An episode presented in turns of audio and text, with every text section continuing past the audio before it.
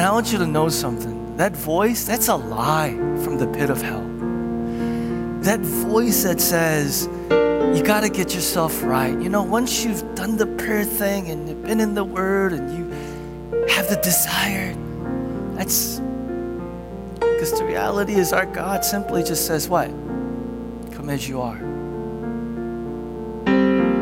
And truth be told, for some of us that's just running,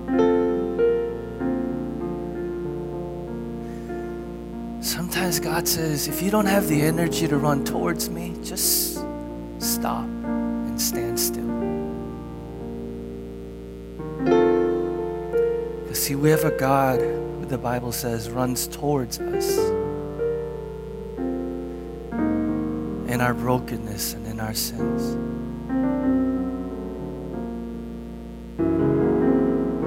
So, if you're somebody that walked in today just feeling like, not where I need to be, I'm not where I want to be, I want you to know you are exactly where you need to be. That's why you're here. That's what the gospel says. Let God do the work. Just be available.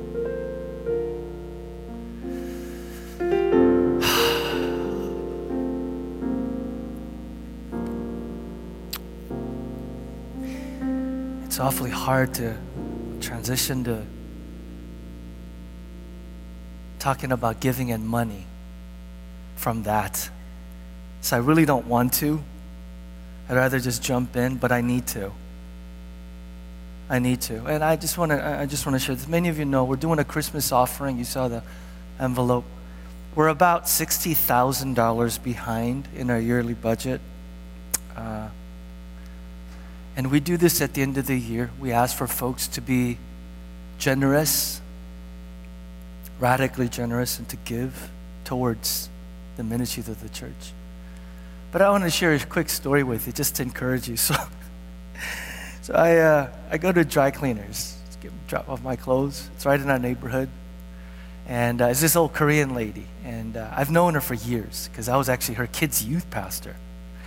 And so I drop off clothes once in a while, and I mean, we talk, and I ask about her family, and so on and so forth. And she's known about our church and our building renovation, right, for a couple years. And she's been so excited, and, except for a while, like, I want to come see it, I want to come see it. And I said, Of course, we'll figure out a time. And so finally, like a month ago, we figured out a time, and we met here. So they were waiting outside her and her husband, and I brought her in, and she walked around the building, and she's smiling from ear to ear asking all kinds of questions about the church and renovation and where we're at. And then she sat in here in the sanctuary and she just prayed. Which made me feel all awkward. I mean, I'm the pastor, right? And she's sitting there just praying. I was like, oh, I, I should maybe go pray too. So I sat and I prayed until she was done. And after she was done, we walked outside. And as we're walking out, she goes, Hong Moksanim, which means Pastor Peter, and she gives me. She gives me this envelope.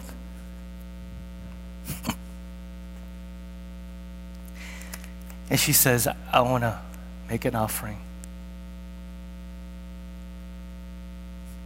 for the building campaign.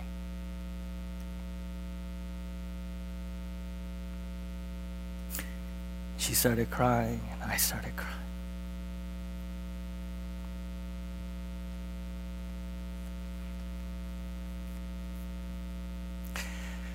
If, if I could have you um, see the joy that was on her heart as she gave. Um, if I could capture that moment and, and, and be able to communicate to you the joy that comes from giving. Um,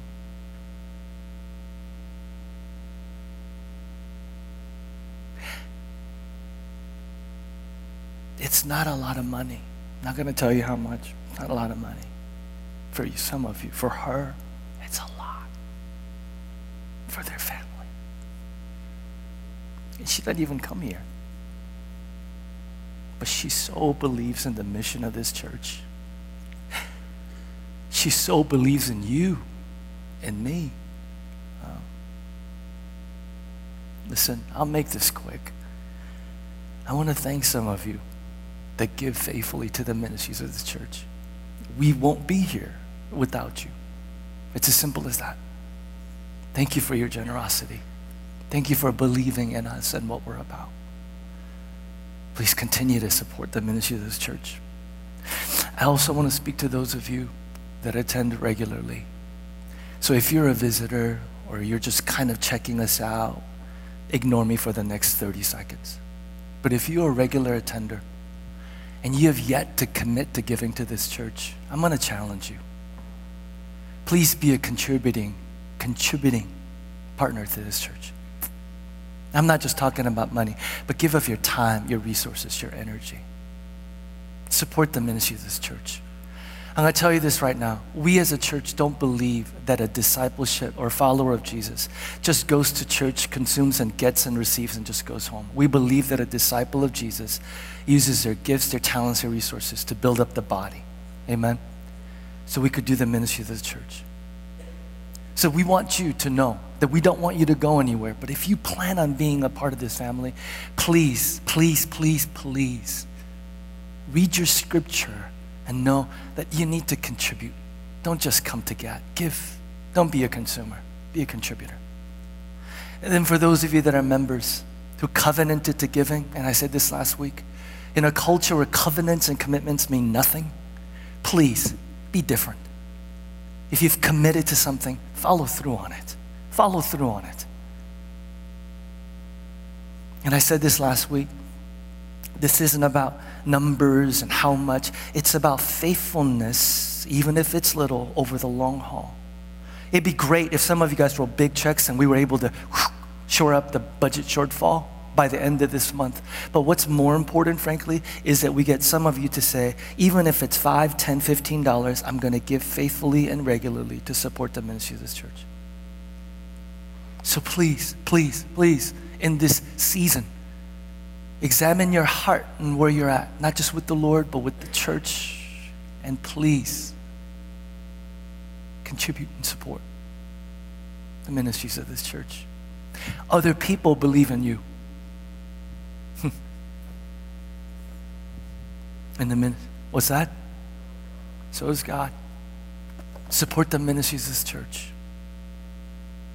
Support the ministries of this church.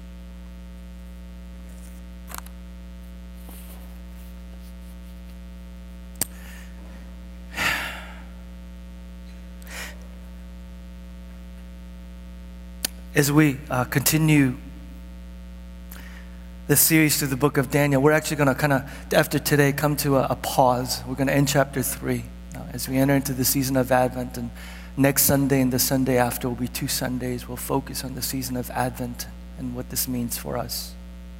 Um, I love, I love this, this quote. I want to start off with, with a quote. I don't put up tons of quotes, but I want to put this up. Can you put that up there? It's from Oscar Romero, the Archbishop of El Salvador, who was assassinated in 1980. And I love what he says about this.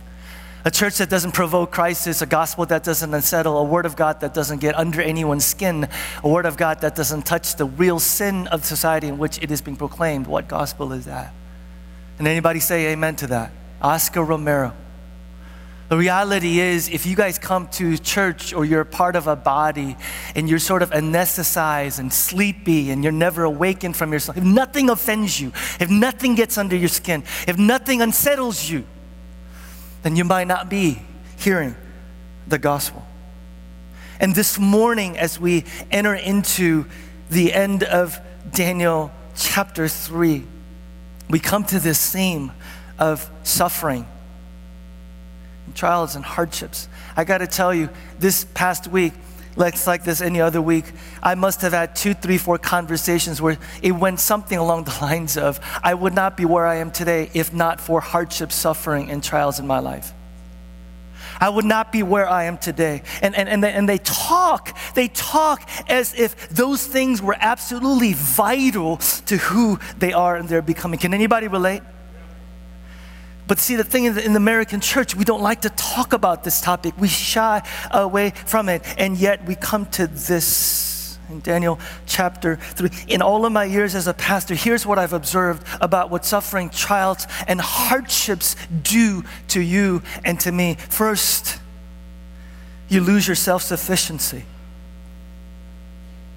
you lose your self sufficiency. What do I mean? It is in times of suffering, trials, and hardships that we come face to face with our frailty, with our mortality. It's during those times, I don't know about you, I come face to face that I live with this illusion, and the illusion is that I'm in control.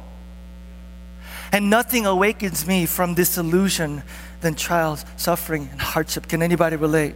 You know what else I realize? I also realize that I can't do life alone. I also come to realize during these times that I can't do life alone. And I'm coming to need community.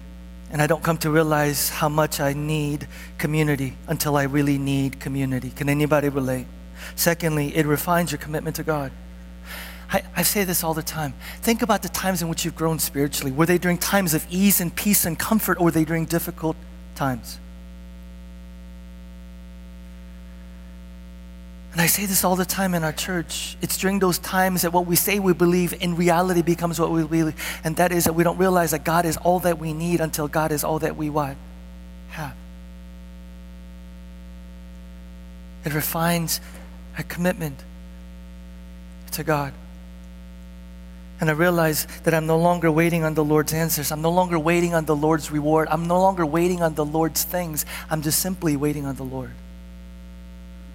I'm just simply waiting. Advent, I'm just simply waiting on the Lord.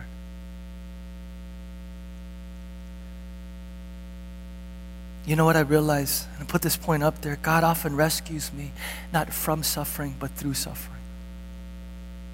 Sit on that for a second. God often rescues me, not from suffering, but through suffering. It is during hard times that I am awakened to idols and my sin of idolatry and sin of unbelief.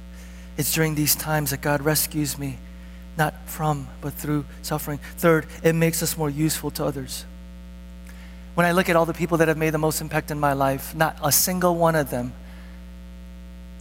not a single one of them, when you listen to their story, didn't have some story of some hardship, some trial, some suffering anybody that's ever made an impact in my life, when I listen to their story, they've gone through some things. Can anybody relate? See, I realize when we suffer, we have a choice. We could become bitter, or we could become better. I realize in life that it takes very little effort to become bitter. It doesn't take a lot of effort to become pessimistic, cynical, apathetic, hard. But rare is the person who faces adversity and becomes better for it. It's rare that I meet someone who's lived a very charmed life that understands and has deep compassion for hurting people. Rare.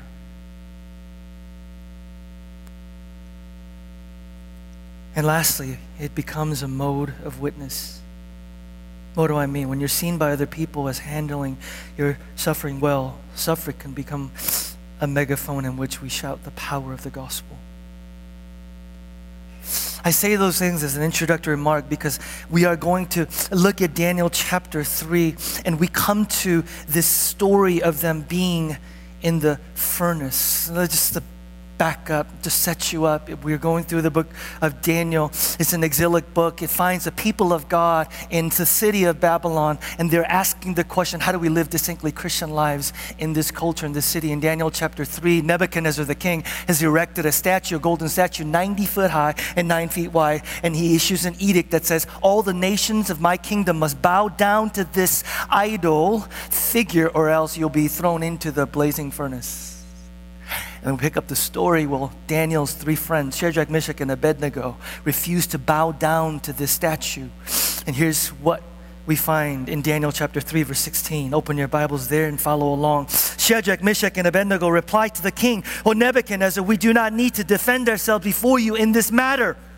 If we're thrown into the blazing furnace, the God we serve is able to save us from it, and he will rescue us from your hand, O king. But even if he does not, we want you to know that we will not serve your gods or worship the image of gold that you have set up.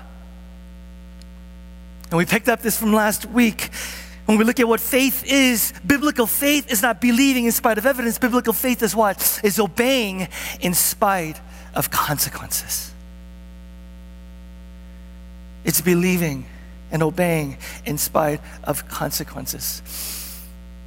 This statement, God is able to deliver us, and God will deliver us, but even if He does not. For some of us, that makes absolutely no sense because we go, if God can, if God will, why even say if He does not? And if we actually doubt that He may not, how can we say with certainty that God will and God is able? How do you obey in spite of the consequences? How did they obey in spite of consequences? Here it is. Their confidence and their trust was ultimately in God Himself and not in their own agenda. The only way that you and I can obey despite consequences is if our agenda is God Himself and not in our own agenda. There's a world of difference, church. There's a world of difference between believing in God and believing in your agenda for God. There's a world of difference between serving God for what we want and serving God for who He is. These young men, their confidence is in God. If their confidence had been in some agenda that is deliverance, by the way, we call that putting your faith in your faith. If their confidence had not been in God Himself and not an agenda, they would have never been able to say, God can, God will. But even if He doesn't, let me make it real the thing that you're praying for, the thing that you're waiting on God for, the thing that you're pleading to God for, if you are more about that thing than you are about God, you'll never be able to utter the words. But even if you don't, if you are praying about something, you are waiting God for something, if you are more about that thing, your agenda, than you are about God, you will never be able to utter the words. But even if you don't, the confidence and the trust of these young men is in God Himself and not in their agenda. That's why they're able to say, even if He doesn't, we will not defy you. We don't defy you because we think God will deliver us. We defy you because our God is God. Our God is God. Church, listen to me. The only way that you and I will be able to obey despite consequences is if we are able to say, not just with our lips, but with our lives, I obey you for you. I worship you for you. I love you for you. And I serve you for you. You. And remember why they're in this situation in the first place, church. Do you remember? Do you remember? They're in this situation because the edict of the king wasn't worship the gods of Babylon instead of your gods. It was what? Worship the gods of Babylon, what? In addition to your gods. In other words, God plus this, God plus that. The challenge for you and me is not, I'm going to worship some other God. The challenge for you and me is what?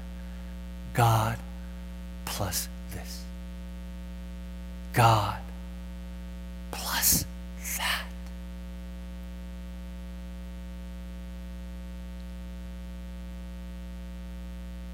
These young men take God's word seriously when God says, Have no other gods, what? Before me.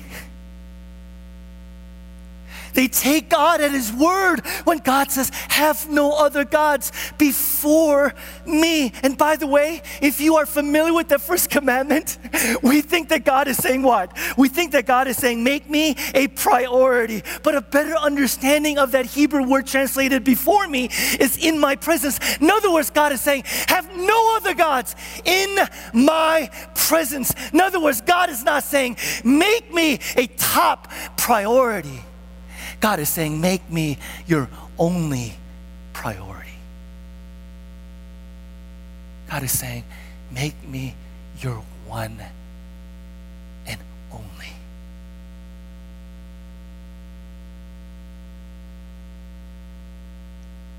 Not God plus this.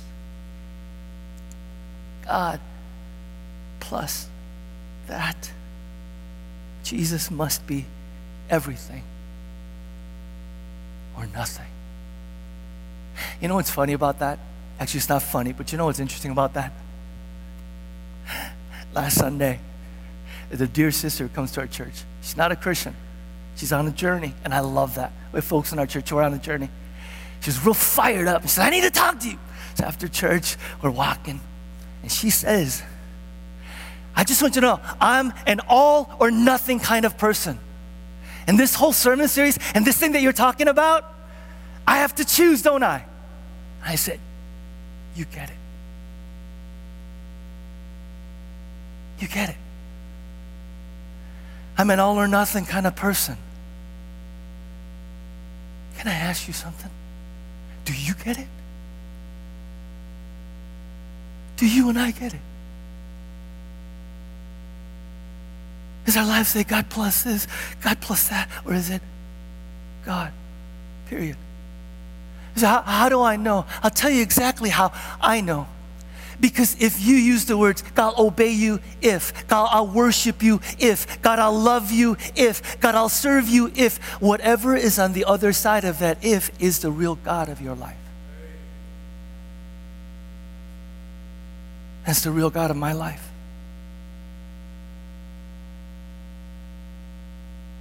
You can say it, you can say all you want. Whatever is on the other side of that if is the real God of our lives. And God says, Don't make me a means to an end. Don't come to me with your agenda for your life and ask me to bless it. Don't try to fit me in. I can't tell you how many times I've talked to people over the years who've said to me, I just trusted God, Peter. I just trusted God. And I asked for these things and prayed for it. And God just didn't come through. I want to tell you this morning, if you're that person sitting here this morning, friend, you didn't just trust God. You trusted God plus this. You trusted God plus that. I don't know if I want to be a Christian. I'll chuck this whole thing. It just isn't working for me. Christianity will only work for you if you stay true to Him, whether He works for you or not. If you seek Him in order to get your needs met, you will neither meet Him nor get your needs met. God can and God will. But even if he doesn't, see, the real miracle didn't happen in the furnace. The real miracle happened before they ever walked into the furnace. Why? Because they were spiritually fireproofed before they were physically fireproofed. They could face anything in life. Anything in life. Why?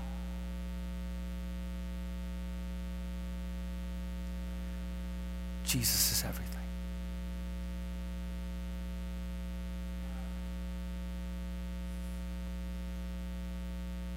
Where are you? Where am I? God plus this. God plus that. And what is this and that? About what are you saying? God plus this. God plus that. What is that?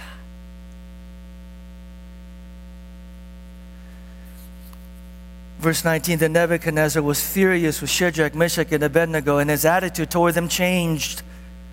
He ordered the furnace heated seven times hotter than usual. By the way, they say that the furnace, before it was heated seven times hotter, would have been around 900 to 1,000 degrees Celsius. So imagine seven times hotter. It was plenty hot to begin with. But you know what? It just made the miracle that much more powerful. Verse 20.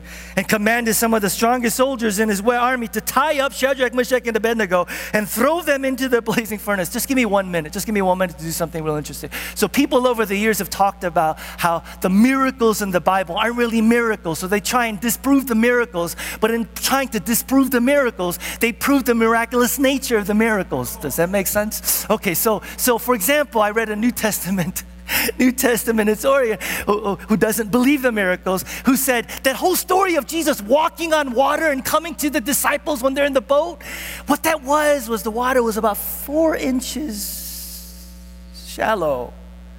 And Jesus just, you know, to which I go, wow. Because it then is an unbelievable miracle that you have a gigantic boat weighing thousands and thousands of pounds with grown men in it floating on four inches of water. That's, that's incredible. Why not just take it with what it says? Our, our King of Kings and Lord of Lords is able to do this. Not a problem with him. Verse 21 so these men, wearing their robes and trousers and turbans and other clothes, were bound and thrown into the blazing furnace. The king's command was so urgent and the furnace so hot that the flames of the fire killed the soldiers who took up Shadrach, Meshach, and Abednego. And these three men, firmly tied, fell into the blazing furnace. Verse 24 Then the king woo, leapt to his feet in amazement and asked his advisors, Weren't there three men that we tied up and threw into the furnace? They replied, Certainly, Your Majesty. Verse 25, he said, But look, I see four men walking around in the fire, unbound and unharmed, and the fourth looks like a son of the gods. The word gods literally in Hebrew is Elohim. Verse 26 Nebuchadnezzar then approached the opening of the blazing furnace and shouted, Shadrach, Meshach, and Abednego, servants of the Most High God, come out, come here. So Shadrach, Meshach, and Abednego came out of the fire, and the satraps, prefects, governors, and royal advisors crowded around them. They saw that the fire had not harmed their bodies, nor was a hair of their heads singed. Reminiscent of Luke 21 when Jesus says to his disciples, Not a hair on your head. Do you remember that? And there was no smell of fire on them. Listen, listen, listen. I grilled Korean barbecue for like 15 minutes from like three feet away. I walk in, my wife goes, I could smell that from a mile away. What you doing? Not a smell. Use your imagination. But here's the thing I want you to sit with before we finish this story. God doesn't rescue them from the fire. God walks with them in the fire.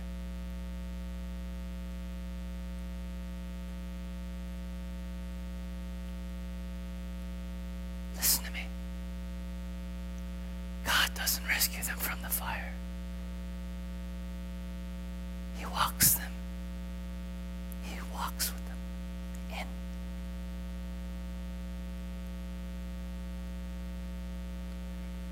Verse 29. Then Nebuchadnezzar said, Praise be to the God of Shadrach, Meshach, and Abednego, who has sent his angel. And in Hebrew is the angel of the Lord and rescued his servants. They trusted him and defied the king's command and were willing to give up their lives rather than serve or worship any God except their own God. Verse 9, 29. Therefore, I decree that the people of any nation or language who say anything against the God of Shadrach, Meshach, and Abednego be cut into pieces, their houses be turned into piles of rubble. For no other God can save in this way. Then the king promoted Shadrach, Meshach, and Abednego in the province of Babylon. What does this teach us? The next 10, 15 minutes will be hard, but I need you to hang in there with me, okay? In the Bible, furnaces are a metaphor. Furnaces are a metaphor for what? Suffering, trials, hardships. First Peter, by the way, if you want a New Testament parallel that expounds sort of on the book of Daniel, First and Second Peter is a great book because Peter is writing to Christians in the Roman Empire who are being persecuted. First Peter chapter 4, verse 12, Peter says, Dear friends, do not be surprised at the what? Say with me, fiery trial that's come on you to test you as though something strange were happening to you. In the Bible, furnace is a metaphor for hardship, trial, suffering. What do we learn? Three things, and then I'm done. One, suffering is inevitable. By the way, I just got to ask is this in a strange way kind of encouraging to some of you?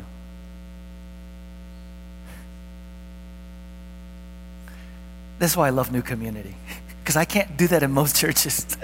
most churches, I say, they're like, no! Suffering. And can I just press it even further and say, do you also realize that because we're followers of Jesus, it does not mean that we're exempt from it? Jesus' words himself in John chapter 16, verse 33, I've told you these things so that in me, and really be clear, in me, not by attending church or not by attending small group, in me, in a personal, intimate, vital relationship with me, you may have peace. In this world, and he's comparing the world to come with the world that is broken, messed up, jacked up. In this world, you will have trouble. But take heart, I have overcome the world. Not wanting to suffer is human. Deserving, not wanting to suffer is human. Thinking that we don't deserve to is unchristian.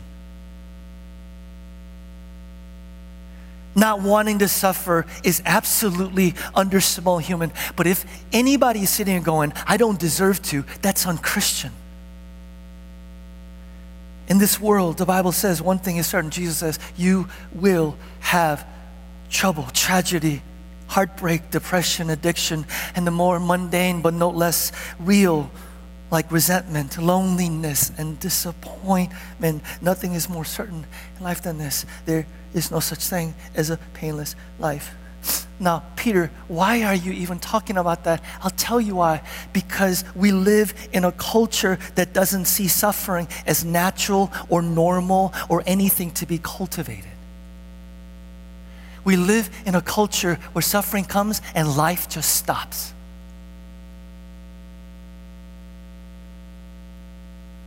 We live in a culture.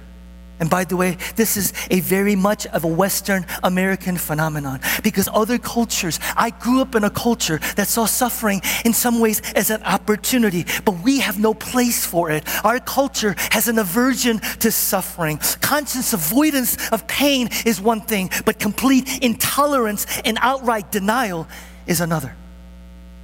I've been a pastor for these years and I've talked to a lot of people who are devastated because of suffering, hardships, and trials. And I got to tell you, half the devastation is because of the shock over their suffering.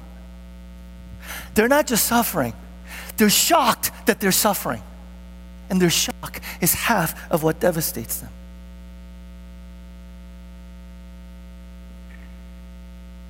There's a second promise of Scripture and hold on to this, church. Hold on to this. You ready? Suffering can relate to your character like fire relates to gold.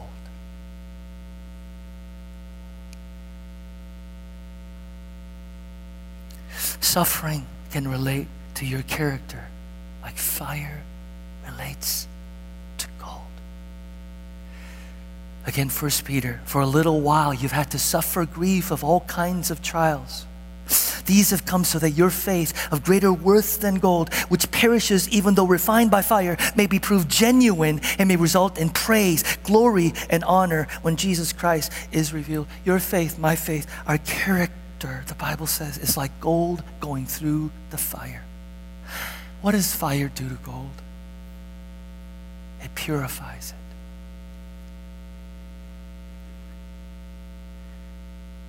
It makes it better. Makes it more beautiful. But again, in all of my years being a pastor, rare is that person who goes through things and says to me, Pastor Peter, I got to tell you, I'm grateful for this thing that I'm going through because it's going to make me better. Rare. But here's the thing don't you want to know who you really are? Don't you, don't you want to know what's really in your heart? Do you, church, me and realize what a mess our life is going to be, the bad decisions we're going to make, the bad relationships we're going to pursue if we don't know who we really are and what's really inside of our hearts. Am I talking to anybody this morning? Do you want to be someone of deep empathy and compassion? Do you want to be someone who is not self absorbed and self centered? Do you want to be someone that other people could look up to? Do you want to be emotionally healthy? Do you want to be so anchored that regardless of circumstances, nothing can shake you? Do you want to be the kind of person that God says, I will use to impact this world for Jesus? Do you want to be that kind of a person? The Bible says that none of those things are achievable without suffering.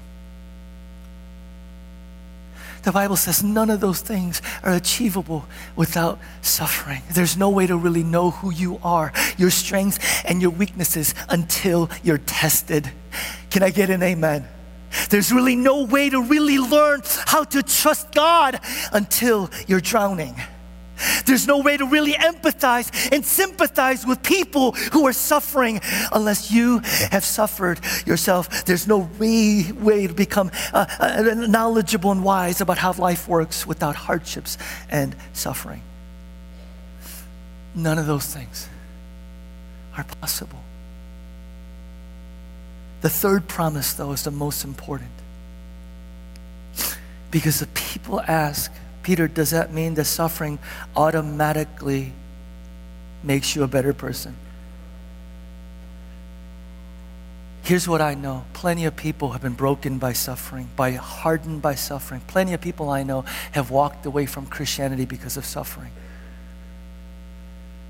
But we have a choice on how we will respond to suffering. See, we don't think we have a choice. We Americans don't think we have a choice when we go through suffering, but we do. We think suffering robs us of choices, but we have a choice. And I'm going to put this up there. Here's a choice. We could either become the servant of suffering, or we could make suffering our servant. Suffering could derail our faith, make us hard, make us bitter, pessimistic, angry, or closed. Or it could strengthen our faith. It could make us wiser. It could make us better. The same sun that melts clay hard, the, the same sun that melts wax hardens clay. The same sun that melts wax hardens clay. We have a choice on how we will respond. So the question becomes what do you need to do? What do you need to do in order to grow and not be destroyed? What do you need to do to become better and not bitter? What do you need to do to become mature and wise and not hardened by your suffering? The answer is right here in Daniel 3. Look at this story. Verse 25 Nebuchadnezzar shot because he saw the young men walking around the fire unbound and unharmed. And that's astonishing, but there's something else even more astonishing. Do you see it? Do you see it? Do you see it? What is it? Verse 24 Nebuchadnezzar saw how many figures?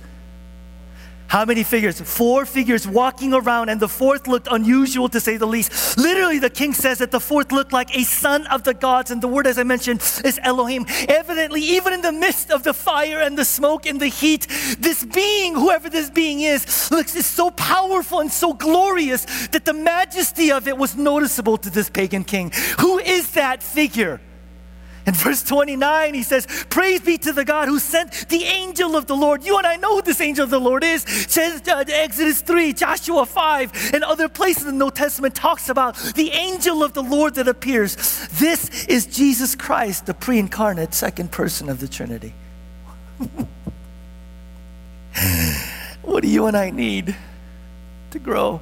Here's the last sermon point you need to see Jesus walking with you.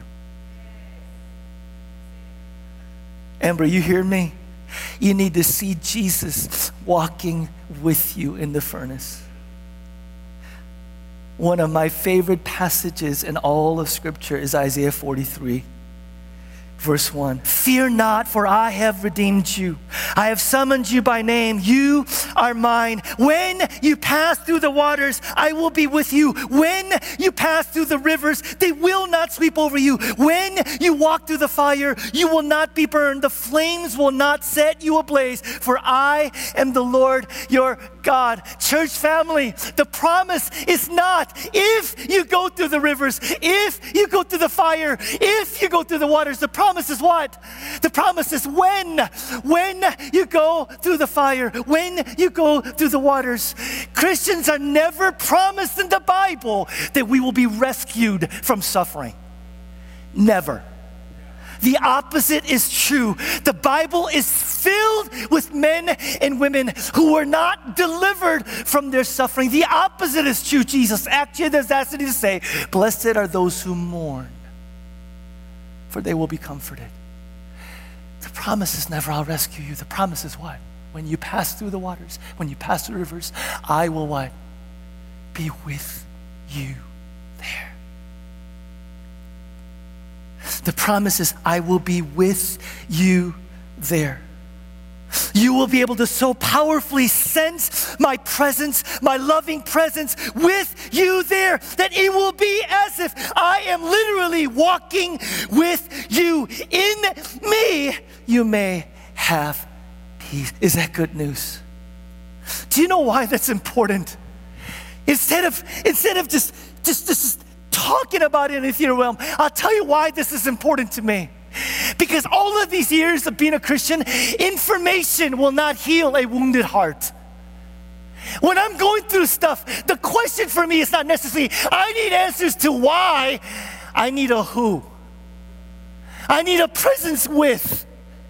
I need a presence with, and not just anyone, but someone who has gone through what I'm going through, who has walked with what I've walked through. That's why I say the two most powerful words in the English language are the words, me too. And on the cross of Jesus Christ, we have the ultimate me too. On the cross of Jesus Christ, you see just how far God is willing to go to make good on his promise to be with you and to with me. On the cross, we see if you've ever lost a loved one, a father losing his son. Me too. And on the cross, if you've ever cried out in pain, why? You have Jesus crying out, why? If you've ever gone through the dark night of the soul where you feel forsaken and abandoned by God, on the cross you have Jesus saying, Why have you forsaken me? And if you've ever been a victim of evil and injustice perpetrated against you on the cross, we have the perfect, sinless, righteous one, the victim of evil and injustice. On the cross 2,000 years ago, you see God saying, I'm going to make good on my promise to be with you.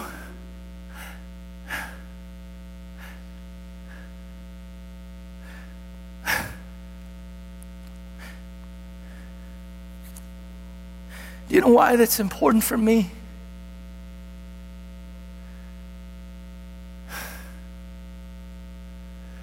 And I'm just talking as a pastor, and I'm just talking about for me as a person. I don't know if anybody could relate to this. But from my personal experience, when I go through stuff, the normal, natural reaction for me, for me personally, is I'm being punished.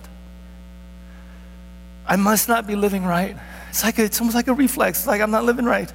And, and the weird thing is, the weird thing is, even though I'm a Christian, I believe the gospel. It's like I believe that if I'm living right, then good things are going to happen. If I'm not living right, bad things are going to happen. Does anybody else struggle with this? I, and I'm a follower of Jesus for crying out loud. I actually think there's a link between suffering and punishment. And so when suffering and hardships come, not only is there deep sorrow, but I'm confused and I genuinely ask, God, do you care? Do you love me? Are you there? Nicholas Wolterstorff. Some of you actually may know him. He taught philosophy at Calvin College for years and taught at Yale, I think. In the mid 80s, he lost his 25 year old son in a mountain climbing accident. And people ask this Christian philosopher, how can you believe in a God if he lets that happen? How can you believe in a loving God if he lets that happen? And he wrote a memoir called Lament for a Son. Let me read you just a portion of what he wrote. This was his answer. He said, God is love. That's why he suffers. To love our suffering, sinful world is to suffer. God so suffered for the world that he gave up his only son to suffering. See, the one who does not see God suffering does not see his love. God is suffering love. Suffering is the meaning of our world, for love is the meaning. And love ultimately suffers. And I love this lesson. The tears of God are the meaning of history.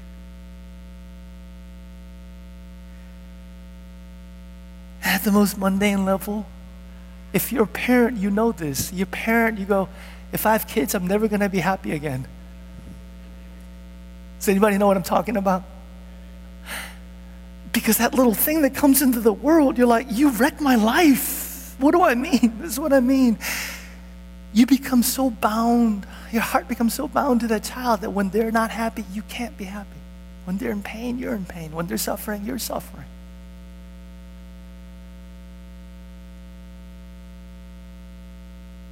To suffer is to love.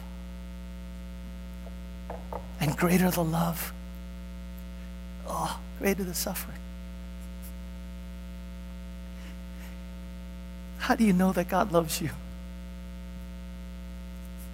What do you see on the cross? What do you see on the cross? You see a suffering Savior. on the cross, you see a suffering Savior. If you're not suffering, you're not loving. Greater the love, greater the suffering. You ever think about this? Why didn't God just rescue, rescue them by just supernaturally delivering them? He could. The king gets it in verse 29. Why, why did God go in there? He says, No other God can save this way. No, the cross doesn't tell you why God won't end suffering here today, but the cross tells you what the answer isn't. It isn't that He doesn't care, it isn't that He doesn't love. It isn't.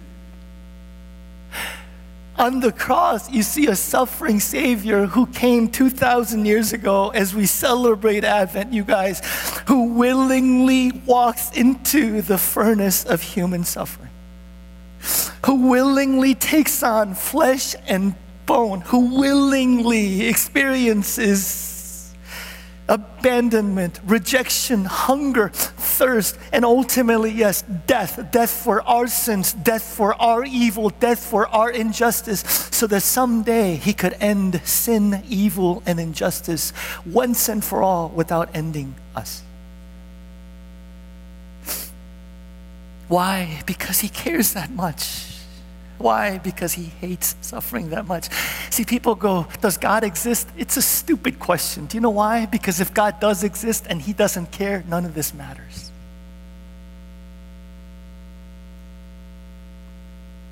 None of this matters. But what do you see on the cross? A suffering Savior. How can I know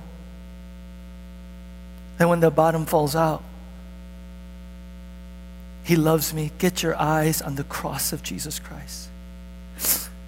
If you're going through fiery furnace, get your eyes on the cross because as soon as you do, as soon as you do, you'll at least know this God loves you. That will not make sense of what's going on, but you'll know that God loves you today. God will love you tomorrow. God will love you until He sees you face to face and you are in His arms. It is not because of my circumstances. My circumstances right tell me might tell me otherwise. God doesn't love me. My circumstances, where is God? But I keep my eyes on the cross and see the suffering Savior. Know that because of the cross, the good news is not God exhorting us from heaven to say, Hang on, Peter, hang on and bear and grin it. The good news is that God is hanging on to me. And He will not let me go until all sorrow and all suffering is gone.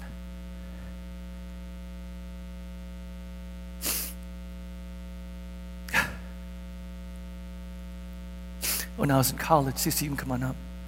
When I was in college, I came across this verse, and it floored me and it stayed with me. Comes from Malachi chapter 3, verse 2. Are you familiar with it? Where God says to his people, He will be like a refiner's fire. That verse led to a journey of looking at these powerful metaphors in the Bible of God saying He's the refiner and we are like gold and silver. And here's what the research produced in terms of why that metaphor is so powerful. Do you know what happens to produce gold and silver? There are six stages. First stage is called the breaking. The refiner begins by breaking up the rough or hardened rock encased with all kinds of other minerals. And the breaking of the rock is necessary for the second step, which is what? The crucible. The refiner puts the broken ore with all kinds of elements into this thing, fireproof that can withstand any heat and he places the crucible into the furnace at the precise temperature it needs to remove all the stuff that mars the quality of that gold. Third phase was called the dross. As the ore melts, all the impurities would come to the surface, and the silversmith, the refiner, would clear the dross. Then came the heat, which is he would put that thing back in. Because here's the thing please listen only certain impurities are released at certain temperatures. There's certain impurities that needed certain temperatures to be released. So sometimes of seven times hotter, the refiner would put that back until the impurities were released. Then the fifth stage was purification. He would continue to clear the dross until the metal became more and more pure. And Job says this in 23:10. He knows the way I take. When he has tested me, I will come forth as gold. But here's the last phase. You ready? Do you know how that refiner knew that that gold or that silver was ready? The last phase was called the reflection. The refiner would take the gold and silver, and if he could see his reflection in the precious metal, he knew that metal was ready. And Isaiah 48:10 says, "See, I have refined you, though not as silver. I have tested you in the furnace of affliction." Jesus Christ came and suffered not so that you and I would not suffer, but that in our suffering we would be conformed to the likeness of His Son. It's never punishment, it's to redeem us and to conform us in the image of His Son. Is that good news to anybody? Is that good news to anybody? Let me leave you with this. If you're going through something as I am right now, my prayer oftentimes is God, I don't want you to walk with me. Just get me out. Just get me out. God, I don't I don't want you to walk with rescue, deliver, push the eject button right now. But I hear God and I hold on to this promise Peter, I will be with you. And if you trust and see me walking with you, this will not harden you or break you and make you bitter and cynical. It will become wiser, more mature. And I hold on to this promise as we now shift to Advent. 2,000 years ago, when the Savior came, of all the names that he could have chosen, the Bible says in Matthew 123, and the virgin will give birth to a child, a son, and they will name him Emmanuel, which means what? God with us.